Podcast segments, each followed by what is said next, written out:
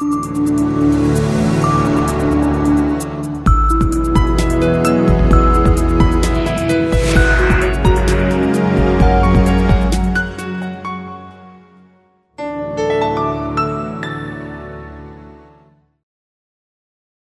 hedge funds actually a stabilizing force for our financial system? That's the topic for today's Take 15 from CFA Institute.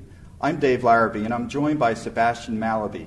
Sebastian's with the Council on Foreign Relations and a recognized expert on matters related to global economics. He's also a contributing editor at the Financial Times, and he's written several books, including his latest, the widely acclaimed More Money Than God, which chronicles the evolution of the hedge fund industry. This book is a terrific read, and I think it cements Sebastian's reputation as a leading voice on hedge funds. Sebastian, welcome. Great to be with you. Well, it, it's no secret that hedge funds, hedge fund managers are generally not well thought of by the public at large, uh, but it seems that even fellow investment professionals uh, hold them in low regard as well. Uh, CFA Institute recently polled their membership and found that 60% of our members see hedge funds as a destabilizing force on the financial system. Uh, you take a contrarian view and actually defend hedge funds as a stabilizing force in the markets. Uh, two questions. Uh, first of all, why do you think uh, hedge funds have such a bad reputation? And secondly, if you would, explain what people may be missing and, and why you see hedge funds as a force for good in the markets. Sure. Well, I think there is an interesting double standard in the culture that if you have four quantitative people, right, and they set up a boutique company on the West Coast, they're probably doing software and everyone loves it. And it's on the cover of business magazines and people celebrate that. But if they have four quantitative people on the East Coast and they set up their boutique company, it's probably a hedge fund, and people don't like that. Now, why do they not like it? Well, I think it's partly that there is a resentment of the secrecy Hedge funds are necessarily secretive because they have proprietary secrets. You cannot get intellectual property protection uh, for a trading idea as you could do for a pharmaceutical. So, therefore, you protect it with secrecy, and I think that breeds suspicion. And then, of course, there's the money. The fact that these guys make so much money. The fact that there's a reason why I called my book More Money Than God. Uh, that also breeds some resentment. So, I think it's understandable. Uh, I do think it's wrong, though, because if you look at the financial crisis, uh, essentially the document dump from the Federal Reserve that we had afterwards shows how the government bailed out almost any kind of institution you can think of. Uh, investment banks, of course, were bailed out in terms of uh, Morgan Stanley and Goldman being saved from following Lehman Brothers and uh, Bear and Merrill in disappearing. Um, uh, you had, uh, in the same way, um, deposit taking banks like Citigroup, which had to be propped up. You had money market funds, which were given a kind of blanket guarantee by the government. You had insurance companies like AIG. But the hedge funds were not saved by the taxpayers. And I think that's something that people have to reckon with, you know, uh, when they say that hedge funds are destabilizing. Mm-hmm. Uh, you pointed out that you know, thousands of, of, hedge funds have failed over the past uh, decade or so um, with no government bailouts. Um, yet certainly there were thousands of investors, hedge fund clients, um, that were impacted by these failures. Doesn't that alone point to the need for some oversight? No. I mean, clients lost money. They should lose money. They took risk. And when you take risk in a capitalist system, you should be willing to take the consequences if it goes wrong. Uh, if the argument for hedge fund regulation is that we should regulate anything that might make a loss any time, I mean, that's the end of capitalism. Uh, so I don't agree with that. Mm-hmm. Okay. Um, hedge funds manage about, what, $2 trillion in, in assets. Um, critics uh, generally argue that their high turnover, their use of leverage, uh, derivatives, um, and um, their use of shorting uh, give them this outsized impact on the markets. Um, do you think that risk is overstated? Yeah. I mean, A.W. Jones, who was the first hedge fund manager, set up his fund in 1949. He actually called it a hedged fund. He had this great phrase. He said he used speculative means for conservative ends. Because you can combine these things, shorting, leverage, in a way that actually ends up with a lower uh, volatility than a classic long only instrument. And if you take the volatility of a set of hedge funds, whether it's the HFRX index or some other index you choose, most of the time you find it's less volatile uh, than just buying a stock in uh, Bank of America or some other blue chip company, right? Uh, pick your one. And I think if you, if, you, if, you ask, if you make that point, you think, well, why is the government saying to individual investors, it's fine to go out and buy a single stock, right? We're not regulating that.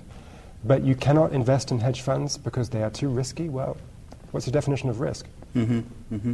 We, you often hear about uh, crowded trades mm-hmm. uh, when it comes to hedge funds.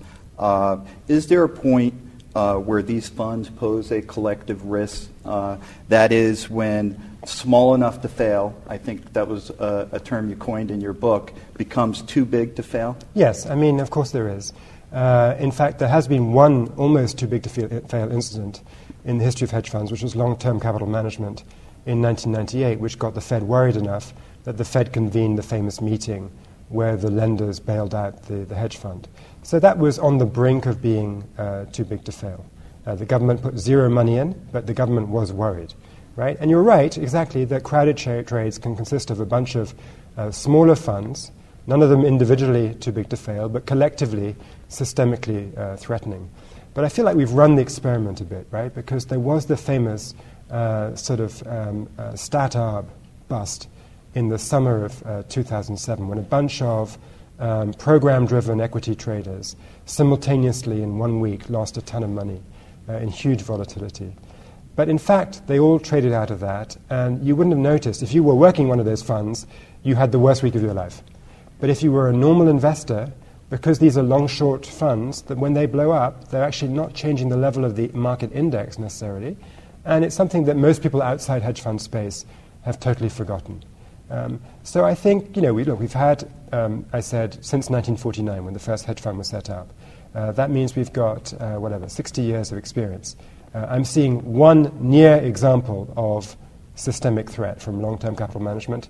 I think that's a reasonably good record uh, for an industry. Sure. So you don't see a need for regulation? In my book, what I argue is that if a hedge fund gets to be so big or so leveraged, or if it goes public, which I think changes the incentives for risk management, then it becomes de facto like an investment bank, and it should be regulated like an investment bank. But I also think that by any reasonable test, 99% of hedge funds out there right now are small enough to fail. They're not systemic. And the question for regulators is you have limited energy. You cannot go and police every single financial institution uh, in the world. So you ought to pick your shots. And are these guys really your priority that you should go after them? Uh, would you understand what you were seeing if you did go after them? It seems to me that financial risk is not going to go away. It's going to be somewhere, and it's better to have it housed in these small enough to fail hedge funds rather than too big to fail banks. And so, actually, regulators on balance should be happy when hedge funds take risk, uh, you know, are out there on the frontiers of finance, because that frontier, that future of finance, is more attractive than the alternative of a lot of risk taking in the too big to fail systemic, systemic institutions. Mm-hmm. So it sounds like it's, as much as anything else, a public relations issue for hedge funds. It's a public relations issue. It's also an issue that, of course, we never know for sure. I mean, I'm talking about probabilities, and everybody else who discusses the risk of hedge funds is talking about probabilities. And so there is an instinct, which is understandable, saying, well, you don't know for sure that hedge funds are totally safe, so let's just be, you know, be cautious and regulate them to be on the safe side. And to me, that smacks, frankly, of the European attitude towards genetically modified food, which is we can't find any science that says it's bad for your health, we can't find any science that says it's bad for the environment, but we're not sure, so we'll regulate it anyway. And in my view, that precautionary regulation is, is too much because we have limited energy to regulate everything in life. And we have to make choices. And if we cannot see positive evidence that something is risky, let's focus on the stuff that we know to be risky, like too big to fail banks, as opposed to dissipating our energy chasing these small hedge funds, which, on the basis of historical experience, are relatively safe. Okay. Well, Sebastian, thank you very much for sharing sure. your insights with us today. And thank you for watching. You can access our full catalog of content at cfainstitute.org.